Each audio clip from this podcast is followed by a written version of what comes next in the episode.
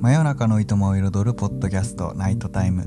この番組ではちょっとだけ有意義でなんとなく無意義なことを話していきます。MC のゆうたです。デザイナーの磯目です。2020年も残り1ヶ月を切ったということで年末らしい特集をしたいと思い、えー考えていたんですがナイトタイムといえば何だろうっていうところで、はい。えー今回特集を考えました、えーゲーマーが選ぶ2020年ベストゲーム特集という枠になります。はい。はい、えー、伊さん特集のご説明をお願いします。はい、えーコロナウイルスによって外出自粛を余儀なくされた2020年、えーいつも以上に在宅時間が増えた僕たちの精神的支えになったのがゲームでした。ゲーム店舗から在庫が消えて SNS では新作ゲームの話題が絶えない1年だったと思います、えー今回の特集では在宅期間にプレイして感動したタイトルやゲーマーでなくてもプレイしてみてほしいタイトルをご紹介します。えーというわけで2020年プレイして感動したタイトルというところからまずうん。あの、お話ししていきたいなと思うんですがはい。僕個人的なタイトルというか思い入れ深いタイトルが一つあって、はいはいはいそれがあの「ドラゴンクエスト11あ過ぎ去りし時を求めて」っていうはい。タイトルなんですね、まあ、これ今年？今年の、えー、と頭であスイッチ版みたいな感じかな？いやあのー PS4 PS4 も今年、あそうなんだ。もう2017年発売なのであ3年あ前のタイトルにはなるんですけど。を今年やったと、はい。ああなるほどね。あの年末年始僕あの、うん。実は帰省しなくてはい。家であのーうん。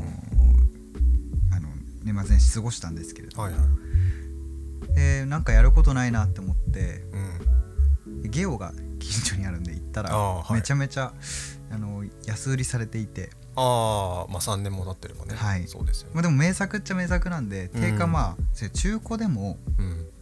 あの56000円するんですよ。おおで、はい。それがまあ3キュッパとかになっててうん。手に取ってプレイしたんですね。久々のドラクエだと。はいはい。でもドラクエってもうナンバリングで言うともう最新が11でうん。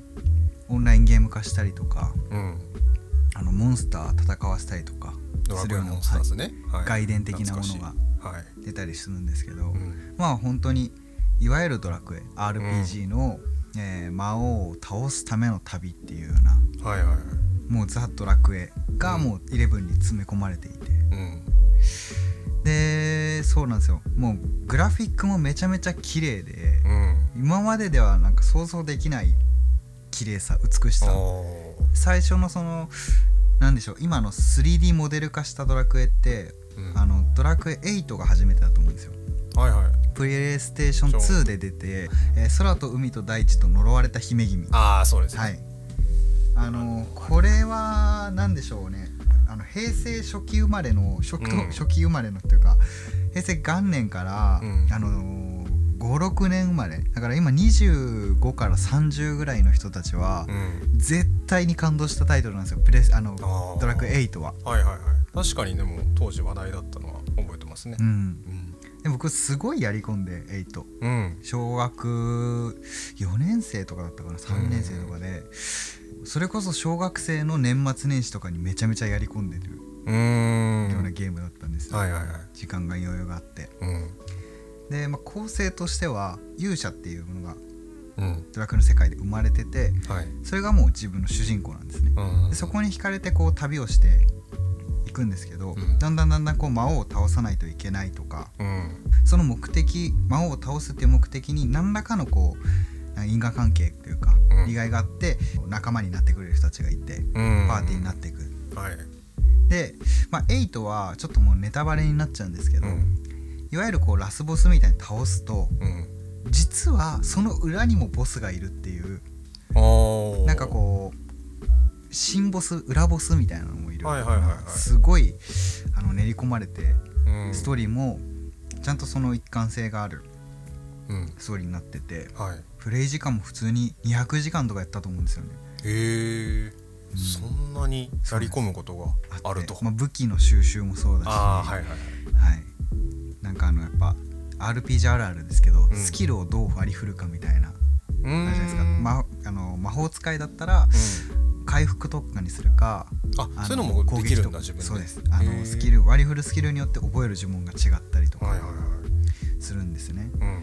でまあその8のなんだろう名作感というか、そういうのも全部ひっくるめてブラッシュアップしたのが11みたいな感じなんですよ。えー、はいはいはい。でなんかもう感動したタイトル感動したポイントをうん。言ってしまうと全然多分楽しめなくて、ああなるほどね。はい。あのそれこそグラフィックがすっごい美しくて、うん。ストーリーもめちゃめちゃ練り込まれてる作品だから、うん。初見で絶対やった方がいいんですよ。初見が一番楽しい。はいはい。本当になんでしょうね。いわゆるめちゃめちゃ王道なんですけどうん。ジャンプ的というか。はいはいはい。なんだけど結構こうその王道をちょっと外すことでうん。売れるタイトルみたいなのってたくさんそのドラクエ8をプレイしてからの期間うん。多分10年ぐらいなんですけどうん。十数年してきたからその王道さに今改めて向き合うなんか感動というか。一周回って王道が本当面白いっていうあそうですそうです。感じだよね。なんだかんだワンピース面白いよねっていう感じになってくるあの感覚。あーなるほどな、イレブンそう絶対ワンピースいやもう人気になりすぎて、うん。いややっぱ今時代は呪術廻戦でしょとか言ってる人も、やっぱメリーゴー燃えるところは絶対に大号泣するんだああそうだね。ワンピース読んで。あまあだからそういう感じで、ーあのドラクエ11もうんうん。よよくよくできていてというかうん。本当によくて、でもう一つだけあのポイントというか、うんはい。あのー感動したポイントがありまして、うん。シナリオ、うん。あの堀井裕二さんというはいシナリオで、まあ、うん。音楽が杉山浩一さん、で美術まあ本当にグラフィックのキャラデザインだったりとか、あのモンスターのうん。イラストだったりとかは鳥山明さん「ん。ドラゴンボールの」がやられててもうこのタッグがまるっとこうやってる最新作うなんです、ん。でも結構このまあ鳥山さんとか顔出しされてないからですけど、お年を召されてるうん。方で、もしかしたらこれがこの伝説の3人のうん。最後の作品になるんじゃないかと言われていて、ありえる。うん。ね、ありえない話ではないですね。確かにね、そうなんですよ。うん。でまあこれってもう結局ドラクエ123もうめちゃめちゃ売れたうん。ドラクエのもう根本を作った人うんたちなんで、チームなんでうんそれが2020その人方々が作ったものが2020年っていうかまあ2010年からあの17年うん。最新作として出るっていう楽しみ方もあってうん。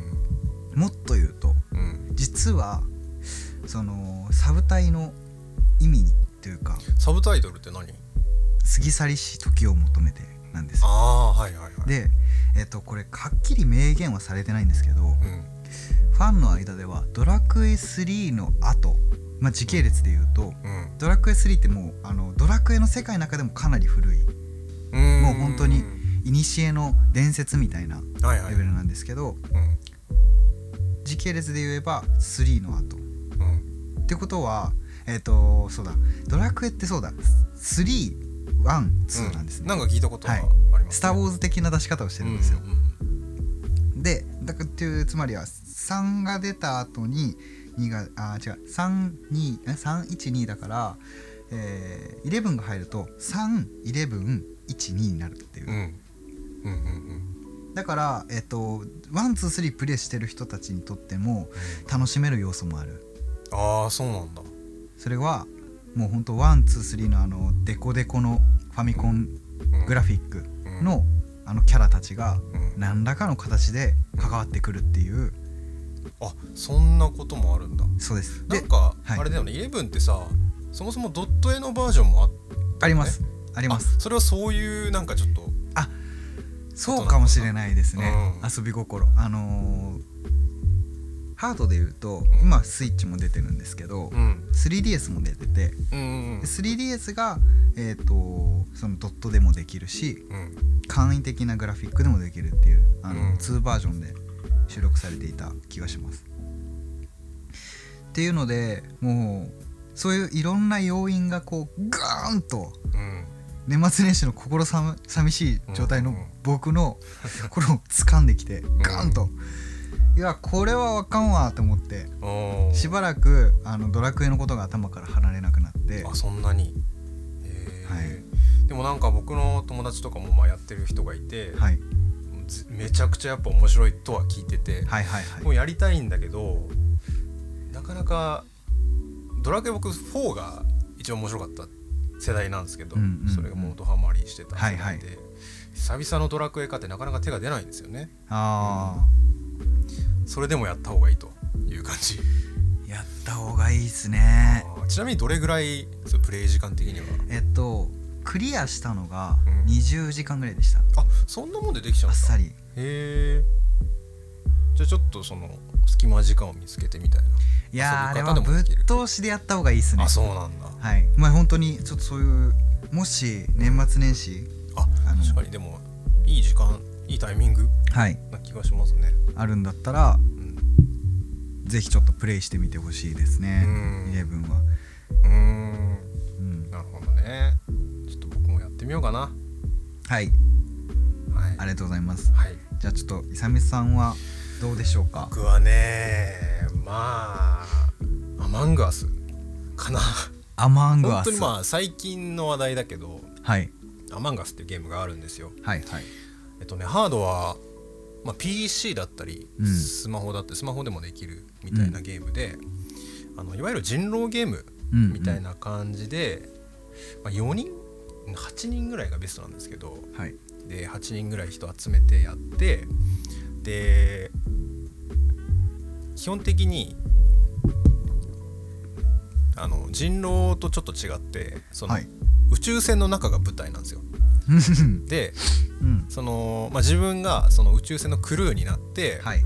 この宇宙船のいろんな故障というかね、はいはい。を直していく最中にそのクルーの中に入っている、まあ、いわゆる殺人鬼とか、はいまあ化け物だったりとかっていう役割を誰かが、まあいわゆる人狼のはい。役割を誰かが持っててそれをまああぶり出すというか探し出すゲームなんですよ。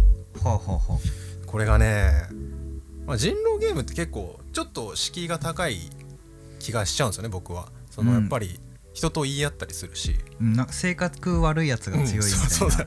イメージはそうそうそう。まあアマンガースにおいてもまああ大体同じではあるんだけど、はいはい。そのなんかアクション要素がちょっと加わってるんだよね。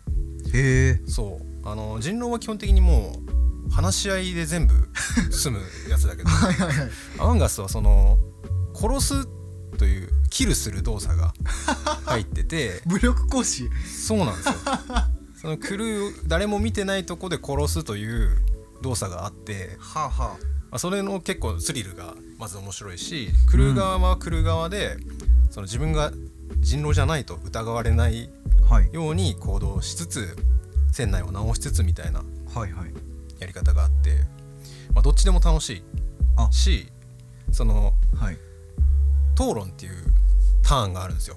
そのうん。例えば誰かが殺されていたという現場を見つけた時にうん。報告してそこから討論のターンが始まるんだけど、やはい。っぱ自分が疑われてたらその疑いを晴らすために他の人になすりつけたりとか、うん。まあ、自分が人狼だった場合は嘘をついて「いや僕はそこにいなかったしそんなことしてないですよ」みたいな、はい。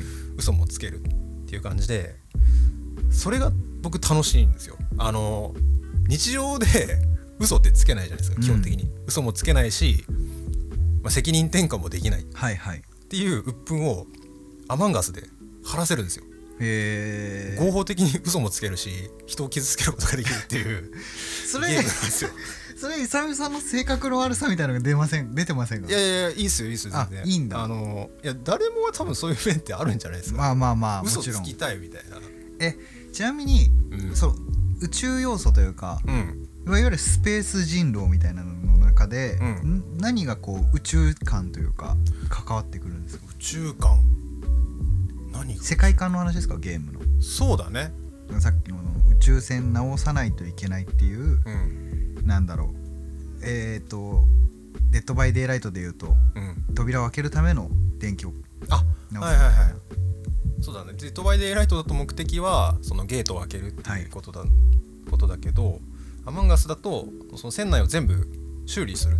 処理を完了させたら、えー、クルー側の勝ち。はいはい。で人狼を全部追い出してもクルー側の勝ち、はいはいはい。で人狼の勝ちとしては、えー、と人狼の数とクルーの数が一緒になったら勝ち。だあったりとかあとその人狼はいろいろその船内でトラブルを起こすことができるんですよ。で例えばその酸素うんの装置をちょっと故障させてうん。その全員を酸欠にさせようとするとか、うん。うん照明を暗くしちゃうとか。あいろんな手あのカードを持ってるんです、ね、そうそうそうカード持ってるんですよ。で酸欠で死んじゃうってこともあるしそのクルー側が全員死んじゃうってこともあるし、うん。で勝ちのルートとしてはまあいろいろ用意されてて、はい。うん、そこがまた面白いところかなとあ思いますね。あ。こいつこれ狙ってるからこれを防がないといけないみたいなのうんをチームで連携して。なんとなくそうそうそう。セオリーもありつつかな、なるほど。まあさっきの話で言うとアクションパートと,、うん。えっと討論パートが分かれてるってことなんですね。うん。それってどういうたいなんだ時間になるんですか？そのパートのえっとね境目って、パートの境目はそのクルーがクルーっていうかまあ人狼でもいいんだけど、うんうん。そのエマージェンシーコールみたいな押せるんですよ、スイッチを。うんうん。で討論の時間だってのもできるし誰かが死んでた時にその場でも報告みたいなのもできるんですよ。それで、えー討論のターンみたいな。あー死んだぞってなってそうそうそうみんなで収集して。そうそうそう まさしくそんな感じで。なるほど。うん、えってことは完全にえっ、とまあちょっと比率は分かんないですけど、うん。人狼側が何人かまあ1人例えばいたとして、うん。えー宇宙船で逃げるというか普通の人たちが4人いたとして、人狼はアクションパートで密かに買っていかないといけないってことですねその4人を。うん。でバレないように、うん。ででバレたら討論パートで、えー、とこいつが人狼っぽいとかっていうのをそう。みんなで話し合う。話し合う。なるほど。結構ゲーム画面ドット絵っぽい感じの。そうドットというかまあイラストチックな可愛い感じですね。なるほど。うん、なんかやっぱりその、まあ、このコロナ禍はい。で人と話す機会とかってまあ減るじゃないですか、うん。だからなんか人とできるゲームが僕やりたいなとずっと思ってて。そんな時に出てきたのがこのゲームでなんかもう嫌でもやっぱ発言しないといけないし、うんうん。人の話を聞かないといけないし、うんうん。あなるほど。だから結構コミュニケーションになってるんですよ。なんかまあ必死だけどね。はいはい。釣られないようにとかこいつをやらなくちゃいけないみたいな気持ちはあるけど、そうやってなんか自然と人と話してるっていうのがまあさらに面白い要素なのかなと思ってますね。確か。に。普通の人狼は言葉狩りがもうメインじゃないですか、うん、結構いやあなた今何々とおっしゃいました。それはこういう意味ですか？みたいなのが、僕の人狼の勝手なイメージなんですよね、うんもう本当に性格悪いあのオタクしかいないみたいなイメージなんですけど、アマンカースは例えばこう一人やられて、緊急収集になったってなったら、お前あの時に何してたの？っていうのが、全員にこうかかるそうだね。っていうことですもんね、うん、誰かと誰かが一緒に行動してた人としても、うんうん。まあ、片方が人狼である可能性はあるみたいな感じで信用してたけど裏切られるみたいなこともあるんだけど。うーん。あもうじゃあ自分はどっちなのかとかしか分かんなくて誰が誰かっていうのは分かんないんですね。そうだね。基本的には確定はしてない。なるほど。うん。いやそれは面白いな。しかもそうですね。自分はこの時こうしてたっていううん。立証しないといけないじゃないですか、そうだねアリバイがアリバイをそうそうそう。そこが結構人狼と違うところかなっていう。なるほど。うん。やっぱあと、もう、ん。そうねキャラが結構可愛いはいはいはい。感じなんで、本当に普段ゲームやらないような人でも、まあ、ちょっとか気軽にとっつけるものなのかなみたいな、うん。人狼やらないけどちょっとやってみたいなって人でも全然できるようなゲームだと思うので、ちなみにフリープレイなんですか？これはね iPad とかスマホ版ははい無料。で PC 版はいくらだろうね。もうそんなに言って1000円ぐらいですね。インディーゲームになるんですか？インディーですねきっとね、うん。うん。ちょっと前に2017年8年ぐらいに発売されて、なぜか今年大流行してるという。あこれか。なんか YouTube のサムネイルとかでよく見かけますね、そうだね、うん、ゲーム実況者の、うん、実況者とか、まあ、VTuber とかがやって多分流行ったのかな。なるほど。その嘘をつけることによる感動が一番大きかったんですよ。あ嘘ついていいんだっていう感動。2020年一番の感動がアマンガスでした 嘘つきたいじゃん。絶対嘘つきたいじゃんみんな。いやまあ嘘つくことっていうよりかは嘘ついて人が自分のその嘘によって踊らされてることを見ることが好きってことですよねっていう人も多分いてほしいかな。違うんですよ。た伊佐美さんはそう、うん。どっちなんですか？あそれはもう僕はそれです。あもう踊ってるのを見たいっていう。踊ってるのみたいね。正直に言うとやっぱり、いやまあその気持ちはすごくわかりますね。うん、ね。うん。まあゲームだから許されるというはいはいはい。感じかな。なるほど。まあこういうゲームって割とこうランク制だったりとかうん。あるじゃないですか。うんなんかそういうのは全くないね。あ。なんか本当やりきり。全然そのなんか成績とかが記録されるタイプじゃないし。うーん。うん。あなるほど。じゃあもう完全にうちわの人間でそうだね。み集まって。一応そのねオンラインプレイみたいなのもあって全然知らない人ともできる、国籍というか国境の壁を越えて。ああそうだね。基本的にはやっぱ海外の方がうん流行ってるのかな。でチャットでの討論になっちゃうからやっぱり友達とやるのが一番面白いのかなとは思いますね。なるほど。これまあ完全にパーティーゲームですよね、あのー僕あの任天堂スイッチの遊び大全ああはいはいはい。買いまして、僕もありますよ。あれみたいな感じですよね。まあ要素としては。そうだね、まあ、ボードゲームに近いかもしれなういねまあ、確かに人狼とそれもデッド・バイ・デイ・ライトのうん。いいところをうまく抽出して、確かにデッドバイデイライトっぽくもあるかもね。それをホラー感なくポップにイラストにしてるっていう、うん。なるほどなるほど。これはちょっとやりたいですね。あのいやいや入りたいね。ナイトタイムハイをちょっとやって。ちょっと人集めるのがね大変だけど。あ何人なんですか？えっとね人一応えー一応最初4かな、うん。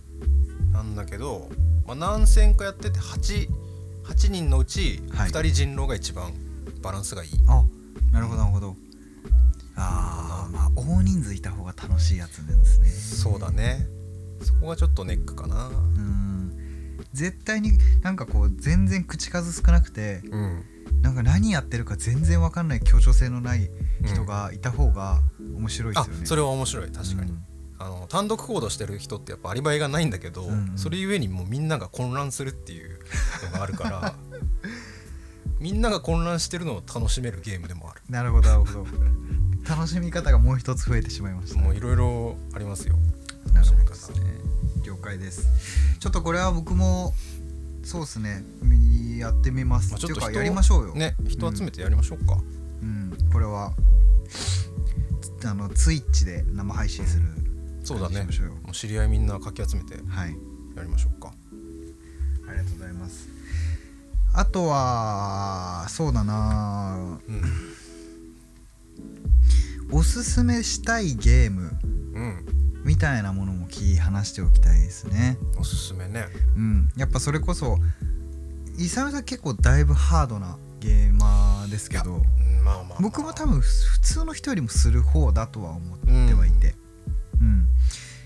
まあちょっとこういう1年だったからこそ、うん。もっと多分来年とかはあのーゲームと向きうまく向き付き合っていく時間みたいなうん。ものが増えていくだろうなとはうん。個人的には思っているので、うん。そうですね。まあちょっとここでね今年ちょっと動物の森だけやったんだけどスイッチ持て余しちゃってるよっていう人とか、うん PS4 を同じように買ってうん。一作だけやってあと何買ったからな何から買ったらいいか分かんない。うん人とかはやっぱいると思うので。はい。できればあのー PC っていうとちょっと怖よりっぽくなりそうなので、うんね。PS4 とかスイッチとかうん。身近なハードを限定にしましょうか。ちょっとそこでうん。おすすめしたいゲーム、はいおすすめね。はい、そうですね。うん、これ僕からですか？これじゃあちょっとイサミさんから。なんだろうなおすすめ、まあ、PS4 で、まあ結構やってる人はいっぱいいると思うんですけど、はいはいはい。まあラストオブアス、ラストオブアス。うん、出た。ラスアス。ラスアスはやったことない人がもしいたらとりあえずやってみると間違いないはいはい。タイトルではないかと思いますね。なるほど。もう名作中の名作ですよね。ワンですもんね、うん。ワンかな、おすすめできるのはワンかな。うん。まあ、今年いろいろとあの賛否両論そうですね。かかっていたの2は結構賛否あったけど、うん。1はもう普通に楽しいゲームだとは思うので、うん。ですかね、まあ、あとそのスイッチも含めると、うん。まあ、個人的には「デッド・バイ・デイ・ライト」おすすめしていこうかな。はいはいはい。うん。なんか「デッド・バイ・デイ・ライト」僕全然プレイしたことないんですけど、うん、あのーディズニーっぽいデフォルメのアプリゲームあるじゃないですか。あ第五人格。あ第五人格、はいはい、あれとはまた別物なんですか？なんか似たような感じだなと思って。あーその話はあんまり 良くないかもしれないね、まあ、仲いい会社らしいですけどねあの2あつは。そうなんですね、うん。まあ、結構まあ似てるというかなんか普通にデッドバイデイライトから技術提供もしてるっぽいはいはいはいはい。感じ。技術協力か。なへえいやそれはなんかクリエイターらしいというか自分らの作ったものからうん。また風呂敷広げてくれてるうんタイトルっていう。まああのー個人的にラスアスのワンうん僕もやっぱ思い入れ深い作品なので、うん。ちょっとこれは、うん、おすすめしたいなとは思いますね。まあ、いわゆるその映画っぽいうん、ゲームの代表と言ってもいいんじゃないかな。うん、映画ゲー、映画ゲーだよね。うん、ちょっとあのグラフィックの部分が絶妙ですよね。絶妙。あの最初に登場したのって PS3 じゃないですあか。そうだね、うんラスアス1は。うんだからまあ PS4 版のものも出てるんですけど、うん、PS4 の、えー、とグラフィックかどうかで考えたら、うん割とプレス、ね、PS3 寄りのまあ画質ちょっとそうにだなってはいるんねですよね。ただまあ全然気にならないうんぐらい、まあストーリーが。はうん、ストーリーもいいし演技もいいしいはい。あの声優がね山寺宏一さんなんですよね。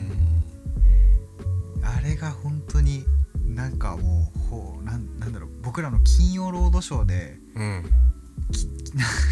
金曜ロードショーを見てたあの頃うんうんをなんかこう思い出させてくれる。うん。ですよ。そうだね。やっぱ山ちゃんすごいよ。うん、かっこいい山寺宏一さんなんですよね。うん。す本当あのラスタスの主人公ジョエルっていうんですけど、はいはい。ジョエルがいるともう錯覚しちゃうぐらいのあ演技力だなと。実在するそうそうそうそう。キャラかっていう。僕は実在すると思ってますから、うん。いやーやっぱそう考えると、ん。2に続くものじゃないですかあれって。そうだね。1から2に続いて。もうこれはあの お前ら何言ってんだっていうふうに聞いてほしいんですけど、うん。だってもう1があったら2するけど、うん。うん。2が結構地獄だから。まあ2はそうだね。公開されてる情報にしてもまあ復讐がねうん。テーマですから、まあ、なかなかドロドロしたゲームではありますけどね。だってまあ1のテーマがなんかこう親子の愛とかだと、ほんのりしたなんかねいいそうだね。愛情をテーマにしてるっていううん。全年齢共通感のある作品だとしたら、うん。2でいきなり復讐会っていう、2そうだね。う2はね2は話しちゃいけないよね。んまあ、絶対話しちゃいけないですやっねてほしいかな。とりあえず。とりあえずその1やって面白いなってなった人はまあん。2やったらいいんじゃないかなっていう。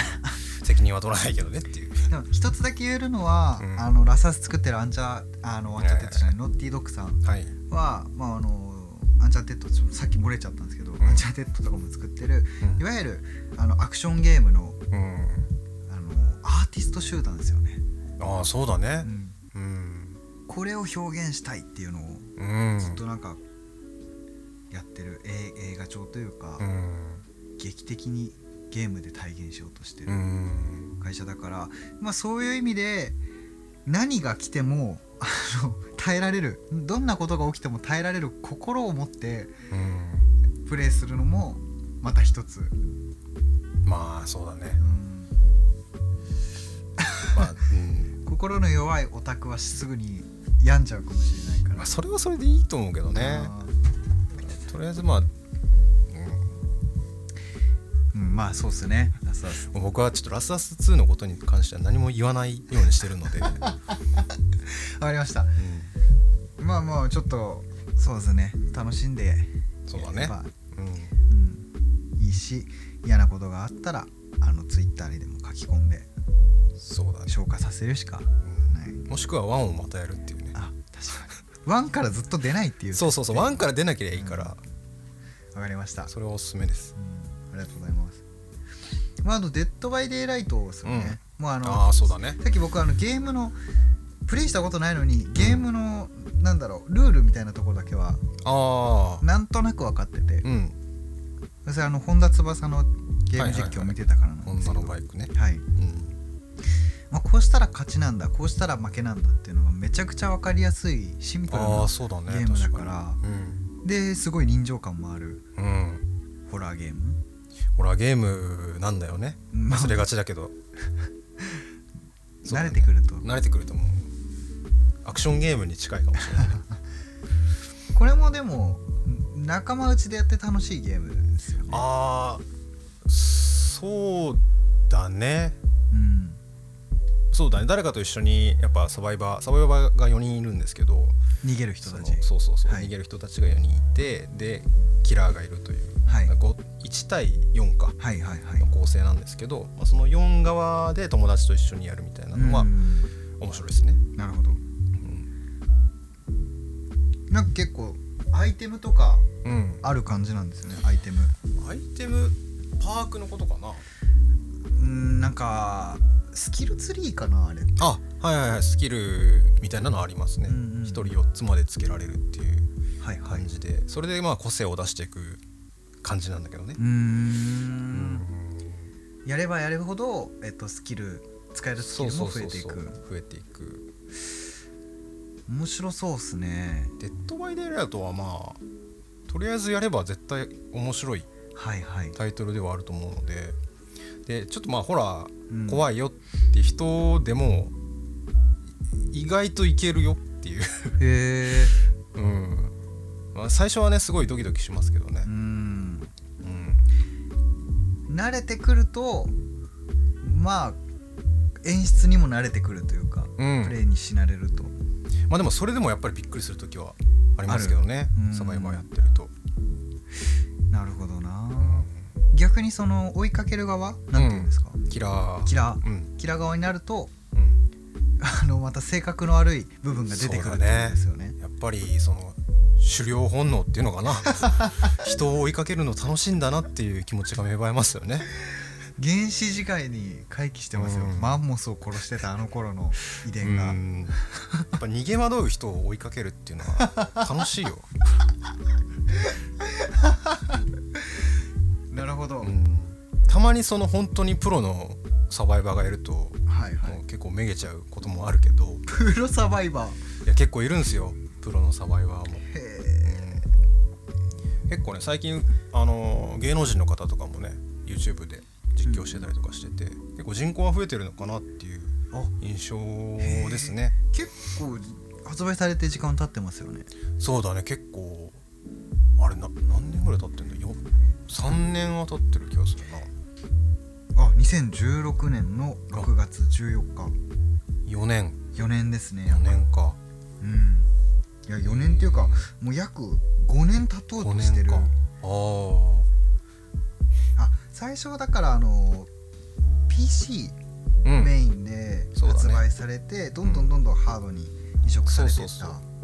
今 PS4 でもスイッチでもできるので、うんうんうん。スマホ版もあんのかな、へえうん、であの映画のねホラーのキャラクターが出るっていうのがえ？僕はそこから入ったんですけど。あストレンジャーシングスとかとコラボしてましたよね。そうなんですよ。ストレンジャーシングスのあのはいはい。デモゴルゴンっていうね、はい。あの怪獣みたいなやつがいるんですけどそれがまあキラーとして登場したりとか。いやーめちゃくちゃその時やりたかったな。もうやってないんですよね期間限定。ずっとあずっといるよ。いるんすか？うずっとキャラクターとしてはいるし、うん。あとは、えーエルム街の悪夢のフレディとかね。えー、まあ適任ですよね。適任なね。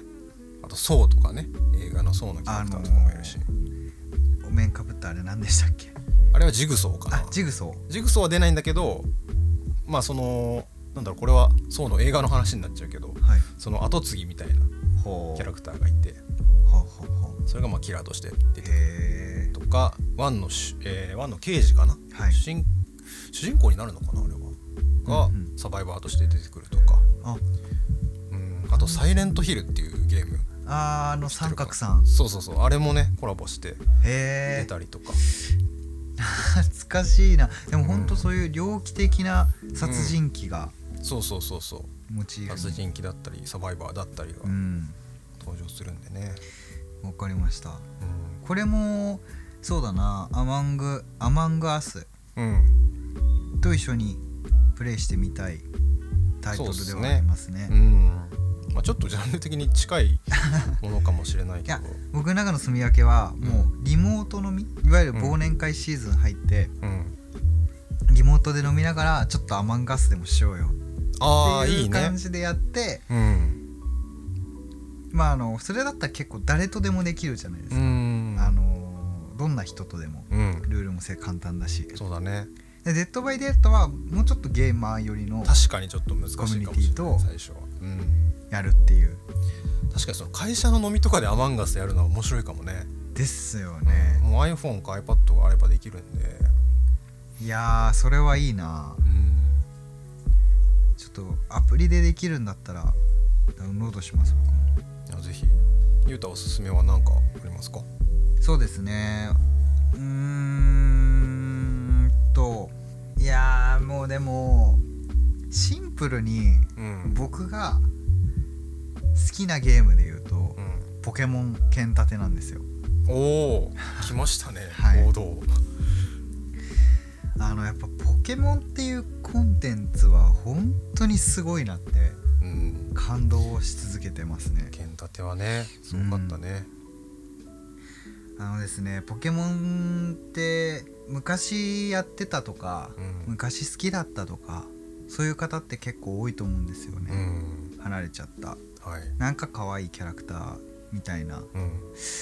えー剣立ては本当にもうリセットしてるんですよ。過去シリーズのうんなんだろういいところだけを全部詰め込んだゲーム性になっていてうん。あの収録されてるポケモンも発売当時はうん。そこまで多くなかった、そうだね。全然新たな地方でやるというか、うん。舞台が違うから新しいポケモンになりますよいわゆる人気なリザードンとかうん。ピカチュウみたいな、うん。ポケモンだけはちらっと登場はしてたんですけど、うん。その他のポケモンたちもうん。登場してて二度クイーンとかが野生で出てくるとなんて僕思わなくたああ追加のコンテンツで。そうだね。最近の、えー冠の雪原か。はい。で出てきましたね。うん。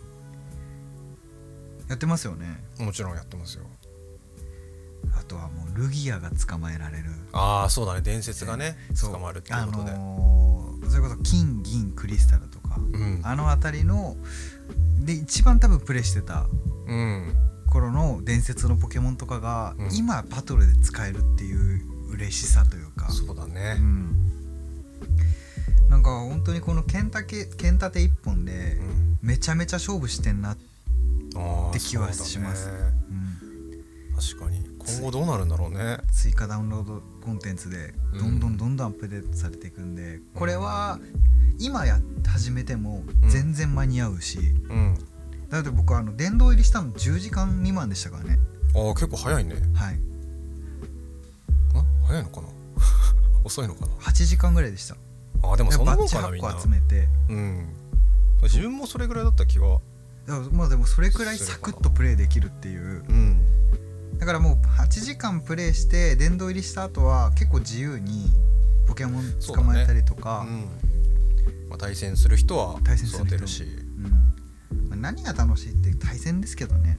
やっぱまポケモンって、あそうだね。まあでも今回キャンプがあるからさ、はいはいはい。普通にめでるという楽しみがあるからさ。あれをねテレビ画面でできるっていう。そうだね。それが大きいよね。ね。今まで携帯だったけどさ携帯機だったけど、今ポケモンホームっていう別のソフトになるんですけど、うん。ダウンロードできるタイプの無料で、うん。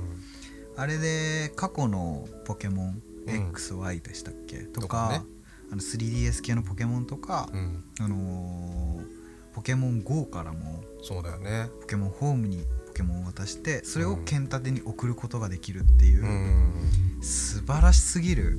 いや本当にね本当に集大成って感じよね、集まってくる感じで。なんかそのポケモンファースト感わかります、う XY とか昔のプレソフトでもう終わっちゃった？うん。ポケモンたちってずっとそこにいないといけないじゃないですかソフトの基本的にはそうだね、うん。それをもう一度ポケモンホームを通して剣立てっていう新しいフィールドでうん。もう一度会えるっていううん。ゲームフリークさんのポケモンファースト感がうん。もうなんか僕すごいそのプロセスみたいな 感動して、うんいや本当よ、うん、でもポケモン好きっていうことをなんかちょっとこう子供じみてるとかって思われるかもしれないですけど、もう全然恥ずかしくなくて最近はでもそうだよね、全然大人でもやってるし。そう。僕も最近あれなんですよ。ポケモンカード始めたんですよ。え？子供っぽいと思ってたんです僕正直。はいはい、ポケモンはいカードなんてそんなだって僕が多分小学生ぐらいのうん、時のやつで今もあったんだぐらいだったんですけど、はいはい。あでも今もあるのは知ってたんですけど、はいはい。あでも子供のなのかなと思ったんです、正直、まあカードゲームってなると。そうそうそう、ん。だけどさ最近その CM でさあの佐藤健そうそうそう、はい。とあとあのはい。松丸くんとの CM だったりとか僕あの YouTube で暴れる君をめっちゃ見てるんですよ。いやー僕もめっちゃ見てます。あ見てんだ。はい。暴れる君がねそのポケが開封やっててとか、大会に出てる動画とか上げてて、はいはい。そこでなんとなくルールを理解してきて、うん。でたまたま僕の友達がやってたんで、いはい。や今度じゃあ対戦しようよっつって。うんあ買うかっつって。買ったらそのまあパックをあげるじゃないですか、はい。ビリビリっと。そのなんか感じがすごい懐かしくて、はいはいはいはい。結構その遊戯王とかで。そう遊戯王とかでやってた感じを思い出してまだ対戦してないんですけどもう面白いっていうね。なるほどなるほど。うん。あのーそれこそ佐藤健さんが出てる CM とか、うん。話題になってた要因の一つでうんあの人本当にやってる人らしいんですよね。あそうなんだ。だからなんかそのデッキの回し方みたいなのをこうん。う対戦してるところが絵になってるんですけどそうだね。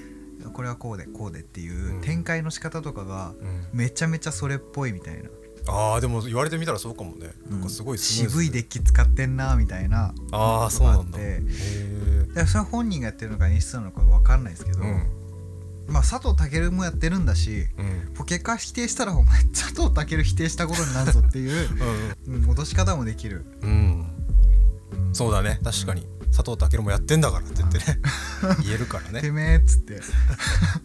うん。確かにそうっすよね。そうそうそいやー。まあちょっとそういうポケモングッズ系も豊富ですしううんもうゲームだけでも僕はあのポケモン GO もやってて、あああれねいまだに電車の中でやってる人とかもいっぱいいるけどね。もうそれ僕なんですよ。あそうなんだ、僕それ僕ですよ。うん、この前だって両手でやってる人いたもん。ああそれは僕じゃないです、ね、あそれじゃない。たまに自転車にこうつけてうんうんなんだろうジムをずっとこうあ練り走る、あはい練り走る。ジムを制覇していくおじさんとかいるんですけどあなんかほんと立ち悪くて。あ そうなんだ。立ち悪いあの自分を制覇するのが立ち悪いすいってこと？ませんはいあのポケモン GO の話ちょっとちょっとだけさせてほしいんですけど ジムが結局その点在してるんですよ。うん。でまあ各所なんか 500m ごとぐらいの間隔でやっぱ東京とかだとあるんですけど、うん深夜結構僕ランニングすることが多くて、うん。そのダウンし歩いてる時とかうん。ダウンで歩いてる時とかにそのおじさんと出会うんですね。はいはいはい。まあ僕がそのジムを制覇するためのまあする方のジムに挑戦する人間だとしてでうん。戦ってるじゃないですか。うんジムに配置されたポケモンと、うん。で戦って倒してうん。よっしゃって思ったらうん。あのおじさんがなんか回復アイテムみたいなのをノータイムでうん。放り投げてってあー倒しても倒しても満タンで帰ってくるんですよ、へえ。iPhone2 台体制とかで。うんうんうんそう。だから道路で僕こうやってポケモンジムジム挑戦してると反対側の道路で自転車にまたがったおじさんがずっとこうやって回復アイテム投げてるんですよ。ああなるほど。えそれはさそのおじさんのジムってこと？いやそのおじさんのポケモンがいるジムですあ全部守ってんだ。そうです。守ってるんです、へー。ジム防衛してるんです。えでもリアルタイムではそこにいなくちゃいけないわけじゃん。そうですそうです。そんなに通ってるってこと？そのおじさんは。でだと多分自転車だから、うん。とりあえずこうなんでしょう。自分のテリトリーを回り続けてるのかなと思って。ああなるほどね。回復し回ってる。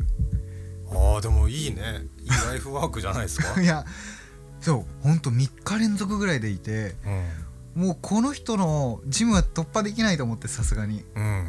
別の地区に移動したんですよね。すごいねそれでほんとも防衛ジムリーダーじゃんよりあるジムリーダー。あでもそういうことが普通なのかもねもしかしたうらん。僕らが知らないだけですいやほんとなんかなあのハピネスとかソーナンスとか体力がすげえ多いポケモン配置してるから、倒すのも時間かかるし、うん。倒したと思ったらすぐ回復するしで。あ本当にちょっと勘弁してよってここで言わせてください。もうそこはもうクリアできないね、うん。その人がいる限り。うん、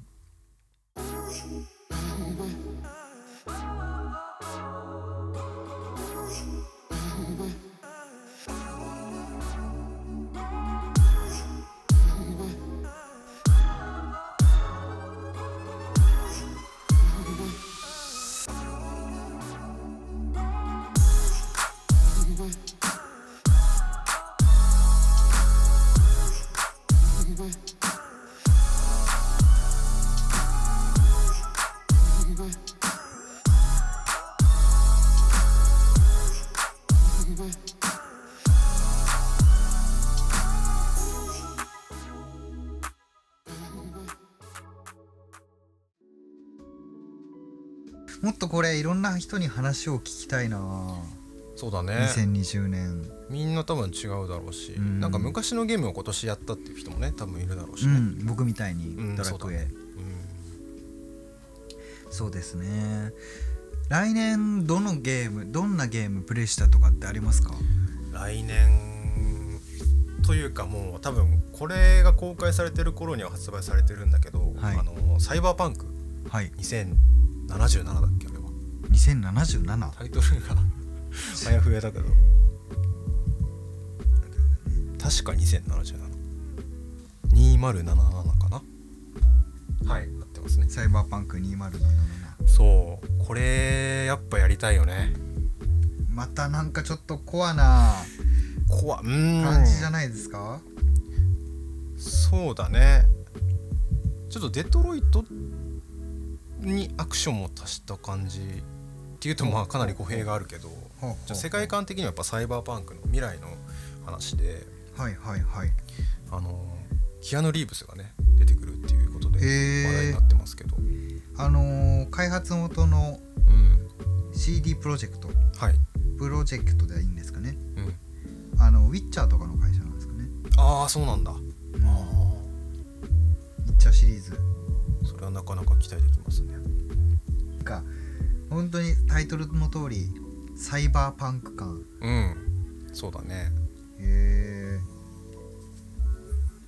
なんだろうサイバーパンク感って。まあちょっと 20年後の原宿ってこんな感じなんだろうなって気はしまああ そんなにいっちゃう？2040年か。す、う20ん、年後言ってるかもしれないです。渋谷原宿あたりは、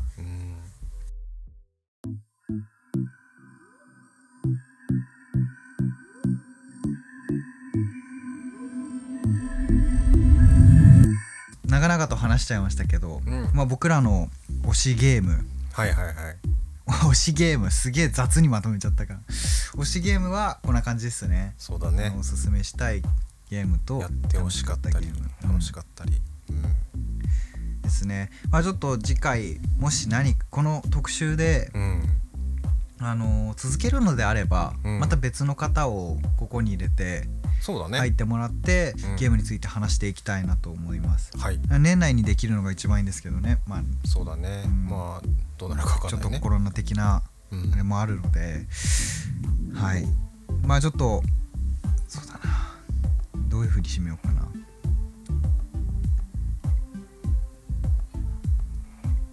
はい。みんなでポケモンやろうぜ。結局。またはい。次回ではいお疲れでした。ありがとうございます。